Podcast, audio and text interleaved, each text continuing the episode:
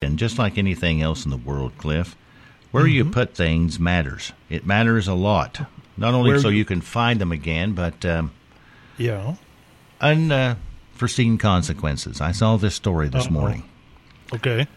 McDonald's put up a gigantic advertisement by a bus stop Okay. featuring their new McCrispy chicken sandwich. Nothing wrong with that. They No. want to get the word out about the McCrispy sandwich. But they weren't paying a lot of attention because they put it right next to a road sign for a crematorium. You see, you don't want those two things beside each other. yes. Some people. Well, that's one way to get a crispy chicken. That's yes. See, that's not the McCrispy they're talking about.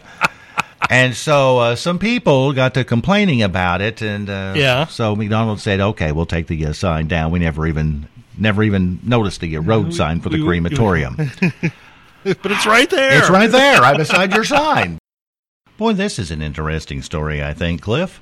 What's the that? New survey is out, and it says that people who have a higher income Yeah. they're happier with the way their lives are than people who don't. I've had this reversed my entire life, Cliff. I've Oh, you been have, huh? thinking all along. Yeah. The more bill collectors I have calling me, the happier I'll be. That's not worked out too well for you. has no, it? but it does give me someone to talk to on a regular basis, Cliff, whenever they call the house. Your people call and y- it, you feel wanted. So, Absolutely, yes. Absolutely. I feel like a prisoner writing a note, you know, a prison note to somebody. It'd be like a, Yeah. uh, what do they call that? A pen pal? yeah. I'm a phone pal with the uh, bill collectors that Bill call collectors. in. Yes.